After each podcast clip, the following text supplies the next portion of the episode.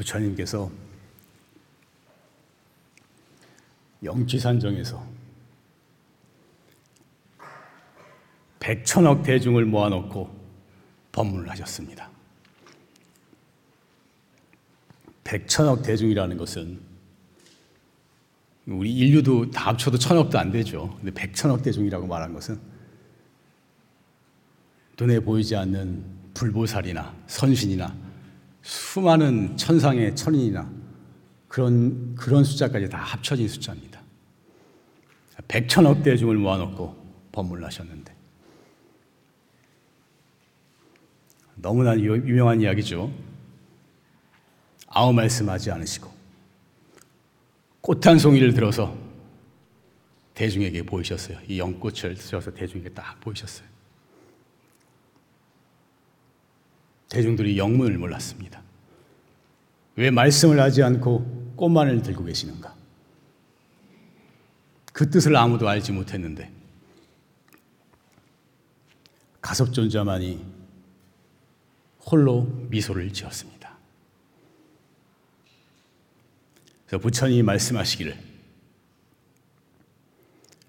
나에게 정법 안장과 정법에 바른 안목과 열반 묘심이 있으니 깨달음에 이 묘한 마음이 있으니 이를 가섭에게 전하노라. 그래서 부처님께서 가섭존자를 처음으로 인가를 하신 것입니다. 그래서 가섭존자가 우리 선종의 마음을 깨닫는 이 선종의 첫 조사가 되는 것입니다. 조사라는 것은 부처님의 법을 이은 이 선지식을 일컫는 것입니다.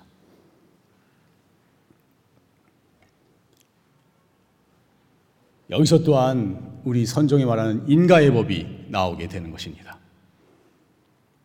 깨달은 사람은 일반인의 눈으로 알 수가 없기에 누가 깨달은 사람인지 알 수가 없기에 머리가 좋다고 깨달은 사람도 아니요. 말을 잘한다고 인물이 좋다고 깨달은 사람도 아니고 오직 그 마음 세계를 깨달은 사람만이 알 수가 있기에 깨달은 사람만이 깨달은 사람이 깨달은 사람을 인가, 인정하는 인가의 법이 나오게 되는 것입니다. 이 인가의 법에 따라서 이 조사 스님의 법맥이 내려져 오게 됩니다. 내 가섭존자에 되는 누가 이었느냐?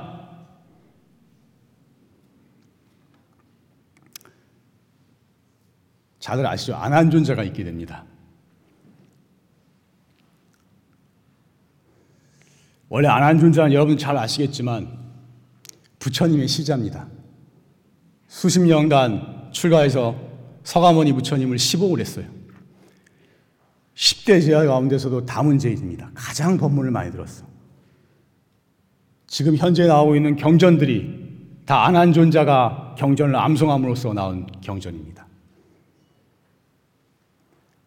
근데 그 안한존자가 부처님 가시고 나서 칠엽굴에서 500 성승이 모여서 500명의 큰 스님들이 모여서 부처님의 경전을 결집을 했습니다. 처음으로 제 1차 결집 했는데 500명 스님이 다 깨달은 아라한이었습니다. 그때 안한존자가 그 가운데 앉아 있었는데 우두머리인 가섭존자가 안한을 쫓아냅니다. 여기 이 사자굴에는 여우 새끼가 끼일 수가 없노라.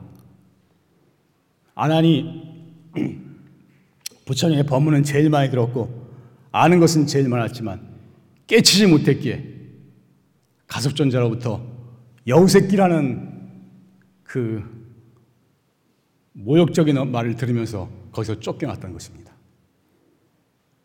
쫓겨났다가 거기서 대분발심을 일으켜서 일주일 용맹 정진을 했대. 일주일 만에 일주일 만에 워낙 상궁기라 크게 깨쳐가지고 다시 가섭존자를 찾아옵니다.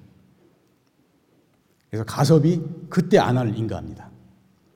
그래서 안한 조자가 그때 다시 경전을 결집하는데 합류하게 되는데 그래서 안한존자는 서가모니 부처님의 제자이기도 하지만 법으로는 서가모니 부처님의 인가를 받은 것이 아니고 가섭의 인가를 받았기 때문에 가섭의 법을 잇는 법제자가 되는 것입니다. 그래서 이 깨달은 사람이 깨달은 사람으로부터 이어지는 이 법의 법맥이 가섭존 부처님에게서 가섭존자로 가섭존자에서 안한존자로 안한존자는 상나와수로 우바국다로 이렇게 법맥이 연결되게 되는 것입니다. 오늘 이야기는 바로 이 불조 법맥에 대한 이야기입니다. 사실 이 법문은 제가 법문 시작한 지 얼마 안 돼서 시작한 지 한 6개월, 5, 6개월 지나서, 지나서 했어요. 이거 한 거 기억하는 분 있을런지 모르겠는데. 근데 전, 전 사실 제 방송은 웬만하면 안 하는데 이 한 번 더 이 불조 법맥에 대해서 얘기하는 것이 어, 여러분들이 용화사에 대한 이해를 확실히 하고 예불문도 정확히 알고 전체적인 이해를 돕는 데 도움이 될 것 같아서 오늘 한 번 더 말씀을 드립니다.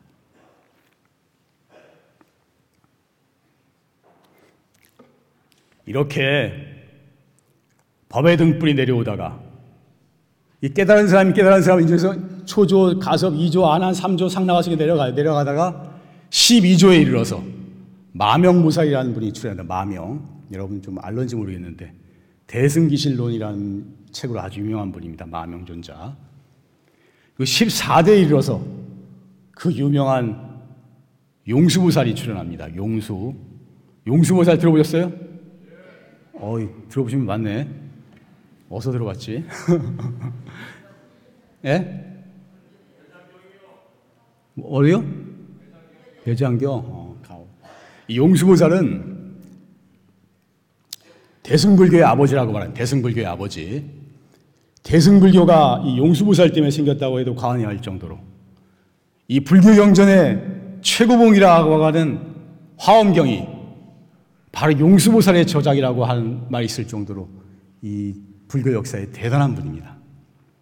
그래서 인도 원어로 나가르주나라고 그러는데 이 불교학자들은 만약에 용수보살이 없었다면 지금의 불교는 없었을 것이다. 라고 말할 정도로 아주, 아주 불교 역사가 유명한 분입니다. 나가르주나 용수보살. 이 용수보살은 어떻게 보면은 사실 이 자기가 새로운 종교를 개창해서 서가모니 부처님을 제치고 교주가 될 수도 있었던 그런 분이에요. 근데 당신이 모든 영광을, 모든 영광을 이 서가모니 부처님께로 돌렸습니다. 그래서 서가모니 부처님의 법을 선양하는 14대 조사 스님이 되는 것입니다. 이렇게 해서 법맥이 또 내려오고 내려오고 내려오다가 28대에 이르러 엄청나게 유명한 분이 나오시죠. 누, 누구죠? 어, 그렇지. 달마, 달마 여사 나오시죠. 아까 대장경 봤다는 분들은 소리가 없네. 20, 28대에 이르러 그 유명한 그 이름도 유명한 달마 대사가 출연을 합니다. 달마 대사가 달마 대사가 원래 인도의 왕자였는데 출가해서 도를 이루었어요. 스승인 반야다라 존자가 그 달마 대사에게 부촉을 합니다. 넌 내가 죽은 다음에 진화로 중국으로 들어가라. 중국 땅에서는 이 부처님의 법을 이을 대도인이 수도 없이 출연할 것이다. 이렇게 예언을 남깁니다. 달마 대사가 수십 년간 인도에서 법을 설하시다가 그 늙은 노구를 이끌고 중국으로 건너오십니다. 뭐 전설에는 가랑잎을 타고 양자강을 건넜다는 말도 있고 하여튼 여러 가지 전설이 많은 분입니다. 달마 대사가 중국에 오셔가지고 어떤 법을 폈느냐? 달마전 대사가 제창한 법이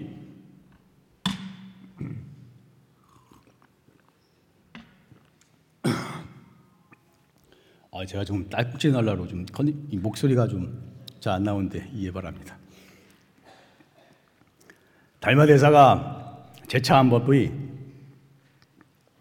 불림문자 교회 별전 직지인심 견성성불 이것을 종지로 내세웠던 것입니다.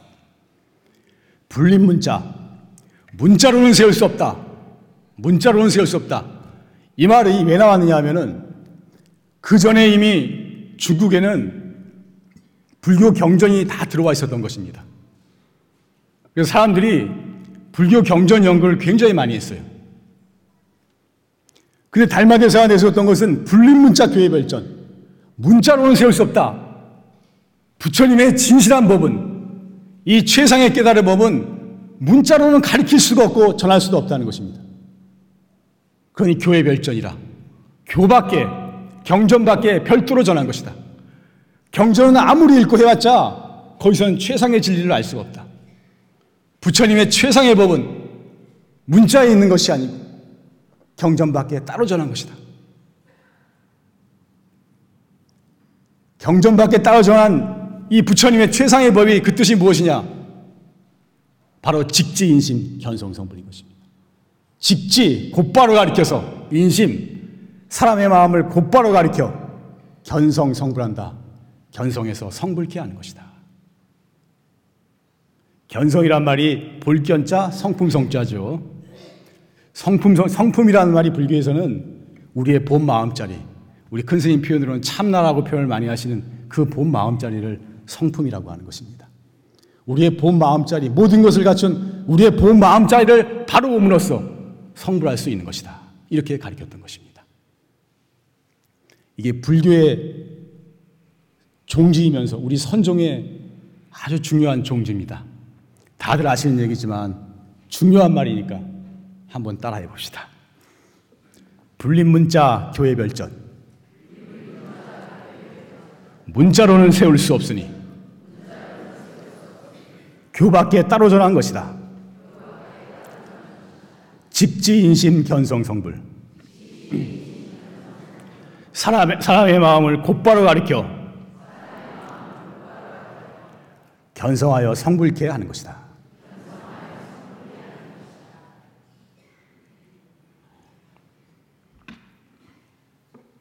그래서 달마 대사가 중국에 오셔가지고 무엇을 하셨냐 하면은 소림사, 소림 암굴에 들어가서 9년간 면벽 좌선을 하십니다. 9년간. 9년간 나오지 않고 병만 보고 참선을 했어요. 대단한 근기죠. 그때 여러분 잘 알지만 해가라는 제자가 찾아옵니다. 그래서 해가가 팔을 끊어서 달마대사에게 바치죠. 그 얘기는 아마 법문에서 많이 들었을 겁니다. 그래서 몇 년을 여러 제자와 함께 소림, 소림 암굴에서 수행을 하시다가 달마 대사께서 입적할 때가 가까워서 제자들을 다 불러 모았습니다. 큰 제자들을 불러 모아서 제자들에게 묻습니다. 너희들은 그동안 나에게 무엇을 얻었느냐? 나에게 무엇을 얻었는지를 얘기해봐라. 한 제자가 자기 견해를 말하니까 너는 나의 가죽을 얻었다. 다른 제자가 또 자기의 견해를 말하니까 너는 나의 살을 얻었다. 또 다른 제자가 자기의 견해를 말하니까 너는 나의 뼈를 얻었다. 마지막으로 해가에게 묻습니다. 해가야 너는 나에게서 무엇을 얻었느냐? 해가가 아무 말도 하지 않고 달마대사께 와서 큰절 삼배를 하고 물러나 앉았습니다. 그러자 달마가 말씀하시기를 해가야 너는 나의 골수를 얻었느니라. 그래서 해가를 인가하고 해가를 다음 조사로 인정했던 것입니다. 그리고 부처님이 전하신 의발, 부처님의 가사와 부처님의 발, 바루를 전수했던 것입니다. 그래서 인도로 부처님으로부터 하면은 달마가 28대 조사지만 중국으로 와서는 이 동쪽 땅을 와서는 달마가 선종의 첫 조사가 되는 것입니다. 달마가 중국으로부터는 28조지만 아 인도로부터는 28조지만 중국에 와서는 첫 조사가 되, 첫 초조가 되는 것입니다. 해가는 중국 땅에서 2조가 되는 것입니다. 또 법이 내려옵니다.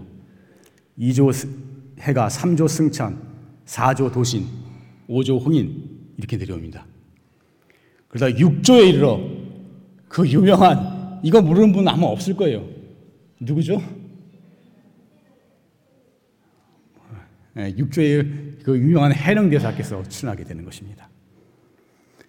해능 대사는 6조 스님이지만 이 불교에 미친 영향이 어마어마합니다. 해능 대사로부터 수많은 노인들이 출연하기 시작하고 중국 선종이 5가 7종으로 벌어지기 시작하는 것입니다. 후대에 수많은 선지식들이 출연했지만 다들 한결같이 해능대사의 법을 이었음을 그렇게 재창했던 것입니다.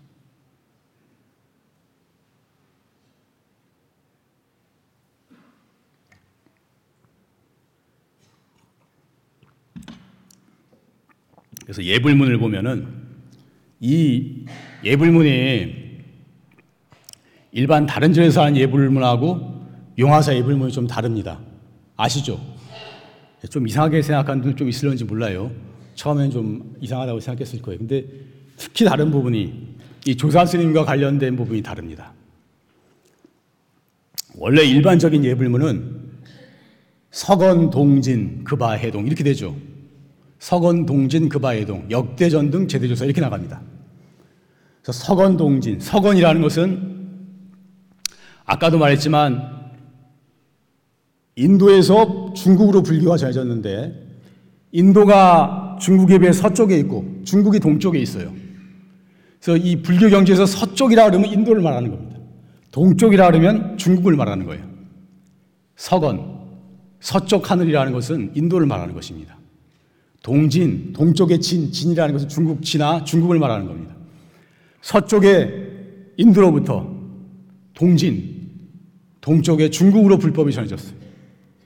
그바 해동. 그래서 해동, 우리 한국에까지 왔다 이거예요. 역대 전등 제대 조사. 역대 법의 등불을 전하신 모든 조사 스님들. 이렇게 예불문이 나갑니다. 이 일반적인 예불문이에요. 용화산 많이 다릅니다. 알죠? 서건 47, 당토 23, 오파불류, 역대전 등. 이게 무슨 뜻인지도 모르는 분들이 많을 거예요, 아마. 여러분, 알, 알고서 아시는 거예요? 모르고서 아시는 거예요? 내가 예전에 했던 법문 들은 분은 알런지 모르겠는데, 서건 47, 용화세 불문은 서건 47입니다. 서건, 서쪽, 서건은 인도라 그랬죠. 서건, 인도의 47. 47은 뭐죠? 이제 답이 좀 나오려고 그래. 47. 47은 28이죠. 서건 47. 47은 28이니까 서건 인도의 47. 28분의 조사스님들. 그 말이에요. 그 가섭존자로부터 28대 달마대사까지 28분의 조사스님을 말하는 것입니다. 당토 이삼. 당토는 당나라, 당나라. 이삼은 뭐죠? 이삼은, 이삼은 6이죠, 6. 이삼은 6이에요. 그러니까 당토의 당나라에 와서 이삼, 6. 6조 스님까지. 6조 스님까지 조사 스님들. 뭐 되게 어려운 소리 같은데 무지하게 간단한 말. 사실 선, 선문답도 법권에 한 거보다 굉장히 어려운 것 같죠? 사실 무지하게 간단, 너무나 간단하기 때문에 어렵게 느껴지는 것입니다. 서쪽에서 28분의 조사 스님과 당나라에 와서 6분의 조사 스님들, 6조 스님까지 조사스를 말하는 거예요. 오파불류, 오파불류라는 건 6조스님 이래로 선종이 다섯 개로 나눠진다 그랬죠. 다섯 개로. 오파불류. 오파불류 역대전등. 제대조사. 이렇게 나가는 것입니다. 차사, 창건, 정강조사도 나가죠. 나가고. 대부분 큰 절이라든지 유서 깊은 절에서는 그 창건주 스님들의 예불문에 놓습니다. 뭐 통도사나 여기 보금 오대산 보금 가니까 지, 누구지? 누구죠? 그 중국에서 부처님 사례를 가져오신 분이? 네? 아 자장율사, 자장율사 이름을 넣더라고요. 아, 네, 기억이. 그래서 아, 근데 서건 47, 당토 23 그래서 47은 28이고 당토 23은 6조라 했는데 이것이 옛날 한자, 한자 익숙한 옛날 사람들의 표현 방식이 아닌가 그렇게 싶습니다. 제가 한번 어느 스님한테 법문을 들었는데 그 스님이 이 서홍 스님 예전에 서홍 스님이라고 계셨어요 백양사에 서홍 큰 스님을 찾아가 뵀는데 서홍 스님이 시자한테 그러시더래요. 시자야 물을 64도로 끓여라. 아니 물을 끓이려면 100도로 끓여야 되는데 왜 64도로 끓이라 그럴까? 그게 딴소리가 아니에요. 88 끓이라고. 88이 64니까 88 끓이라고. 60, 64도로 끓이라고. 저는 이런 표현들이 옛날 표현이지만 요즘은 이렇게 괜히 좀 어렵게 쓰는 식으로 나가기 때문에 조금 안 맞지 않나 생각도 하는데 하여튼 옛날 스님이시라서 64도로 끓이시라고 그랬대요. 그러니까 64도면 물이 끓지가 않는데 이상하다 그랬더니 88 끓이라 88 끓이 88 64라고.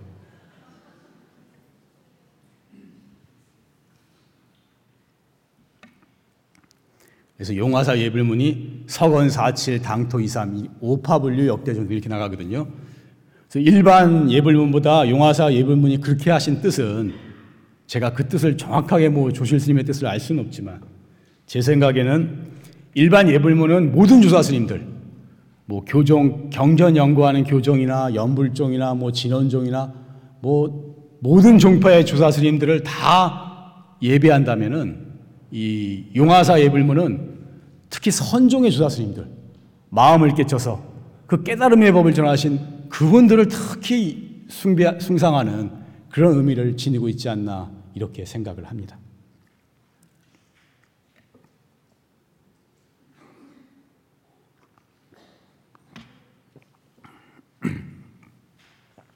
그래서 이제 중요한 것이 한국입니다.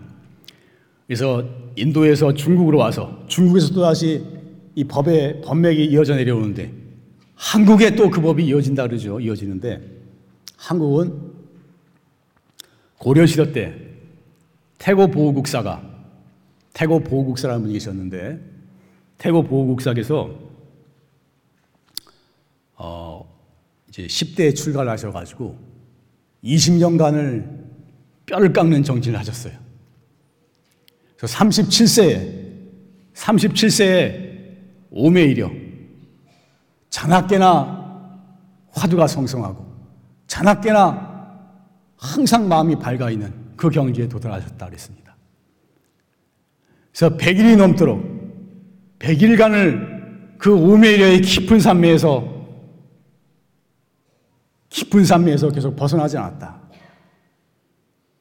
그래서 38살에, 37살에 오메이려의 산매에 들어서 38살 때 확철대오를 했습니다.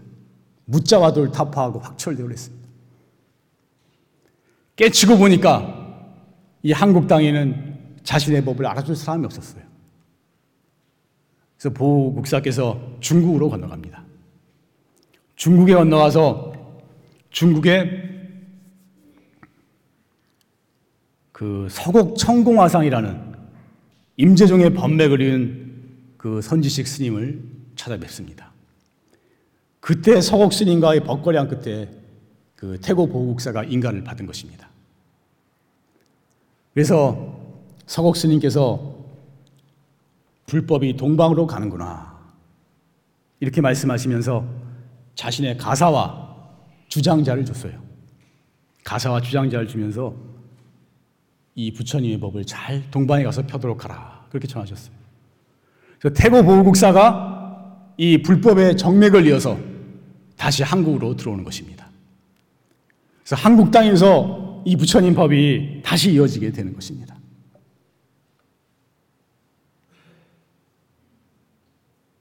그 태고 보국사가 그래서 부처님으로부터는 달마가 28대라 그랬죠.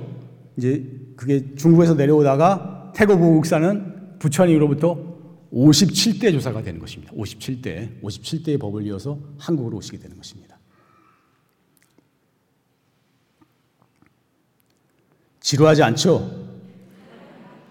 난 항상 착각이 내 법문은 항상 재미있다는 생각을 착각을 난 항상 하고 있고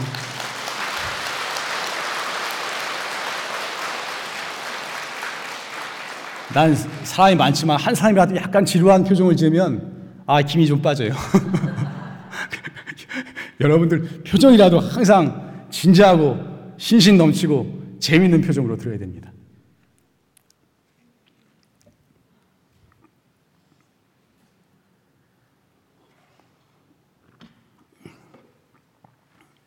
그래서 57대로 태고 보호국사께서 법을 이오시는 것입니다.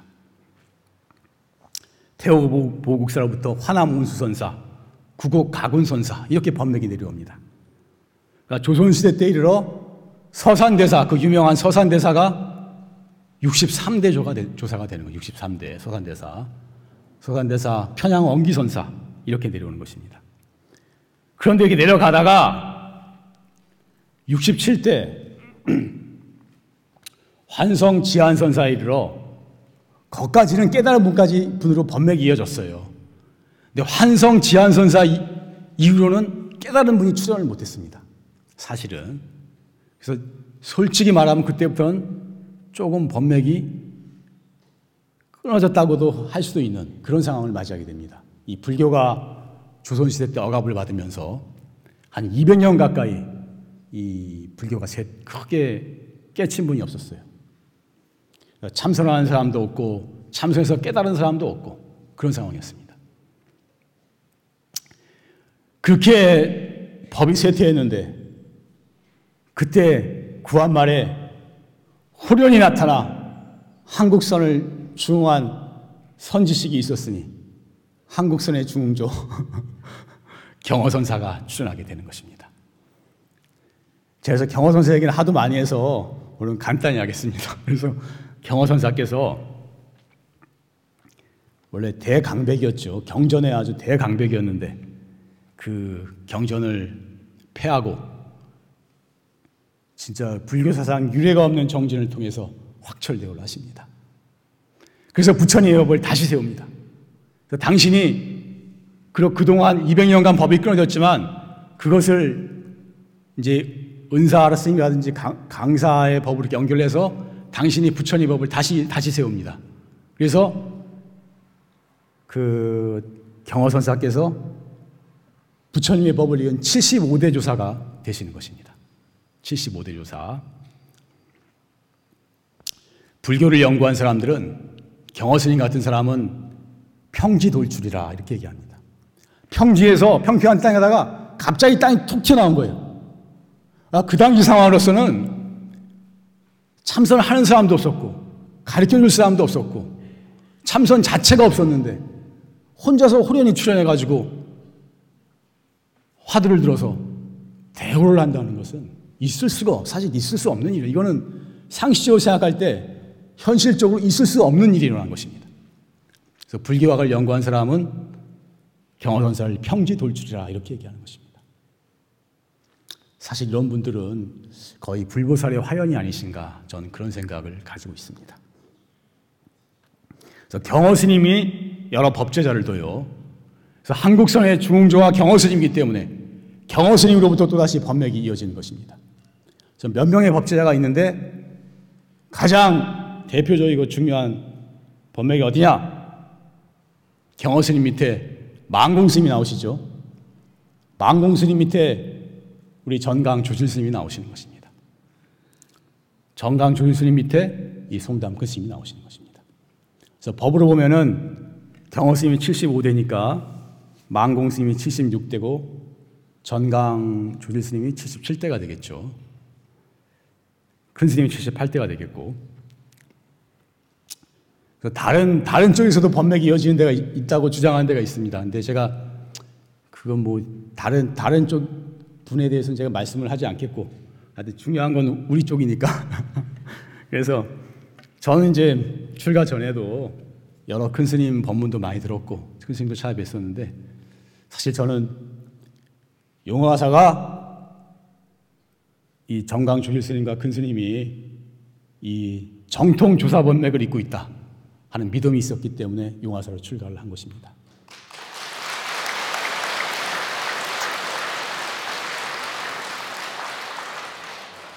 갑자기 옆길을 세면은 제가 사실 이 문제 때문에 그 학생 시험도 논란이 많았는데 어떤 사람들은 법거량, 법거량을 잘하는 스님을 선지식이라 그러고 조사 공안을 매 법문마다 해서 그 어려운 공안을 들이미는 그 스님을 선지시라고 말하는 사람이 많은데 저는 그것도 중요하지만 진짜 중요한 것은 공부가 된 것이 이, 이 평소 생활하고 말하고 행동하고 그 거기서 다 우러나야 된다고 생각합니다.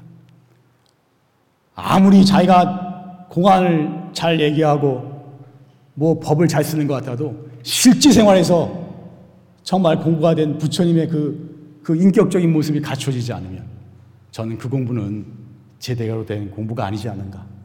그래서 우리 용화사를 정법도량의 중심으로 생각해서 이쪽으로 출가를 했습니다. 그래서 이 우리는 이렇게 법에 부처님 법맥이 내려왔고 용화사가 이 부처님으로부터 그 법을 잇는 선의 중심지이고 중심 도량이지만 역대 이 조사 스님들의 법맥을 보면은 법제자를 낸 쪽이 살아남았어요.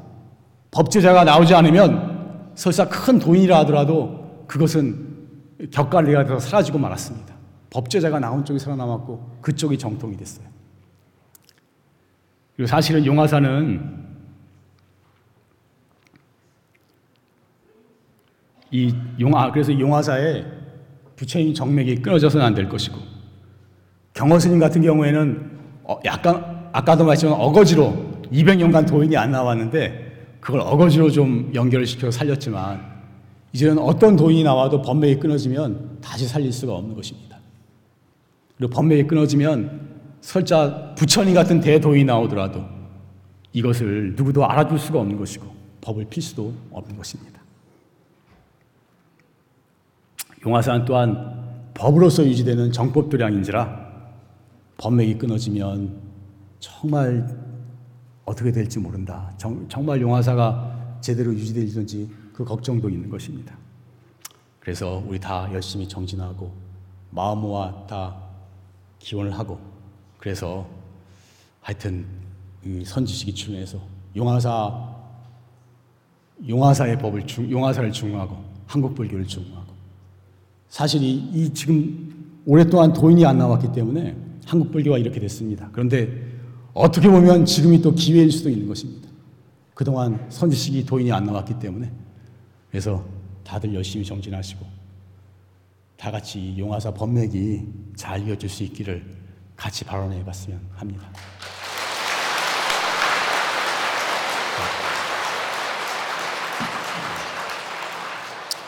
제가 자꾸 개인적인 말해서 죄송한데 제가 원래 이달하고 법문을 끝내겠다는 말을 한번 한 적 있었죠.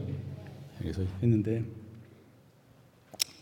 큰 스님 뜻도 그렇고 어, 사중에 요청도 있고 제가 지금 다 쌍 무시하고 그냥 안 나올 수가 없는 상황이라 일단 법문을 나오긴 나오겠습니다. 나오긴 나오는데 제 약속을 약속을 한 대로 이제 해서 밥 한 끼 날려주는 것만 먹고 일체 두문불출하고 핸드폰도 다 끄고 그렇게 정신을 해보려고 합니다. 그래서 하다가 오늘도 제가 원장님께 말씀을 드렸는데 내가 법문을 한 지 거의 9년이 다 돼가는데 그동안 사실 제가 몸이 많이 안 좋았던 때가 많았습니다. 제가 원래 몸에 건강에 좀 문제가 많은 사람이라 그래서 어떤 때는 몸을 가눌 수도 없었고 거의 병원에 실려가야 될 상황이었는데 그때도 제가 정말 견디지 못할 몸을 이끌고 말도 그 상황에서 제가 나와서 한 번도 안 빠지고 법문을 했어요. 어떻게 한 번도 안 빠졌는지 저도 모르겠는데.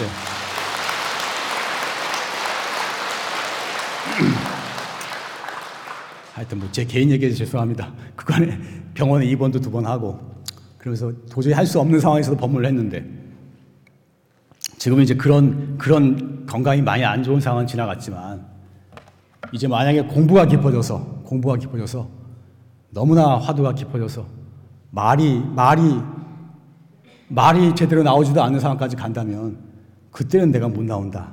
그 양해를 구했습니다. 그러니까 여러분이 혹시 그런 일이 생겨서 한두 번 빠지더라도 기쁜 마음으로 흔쾌히 이해해 주시기 바랍니다.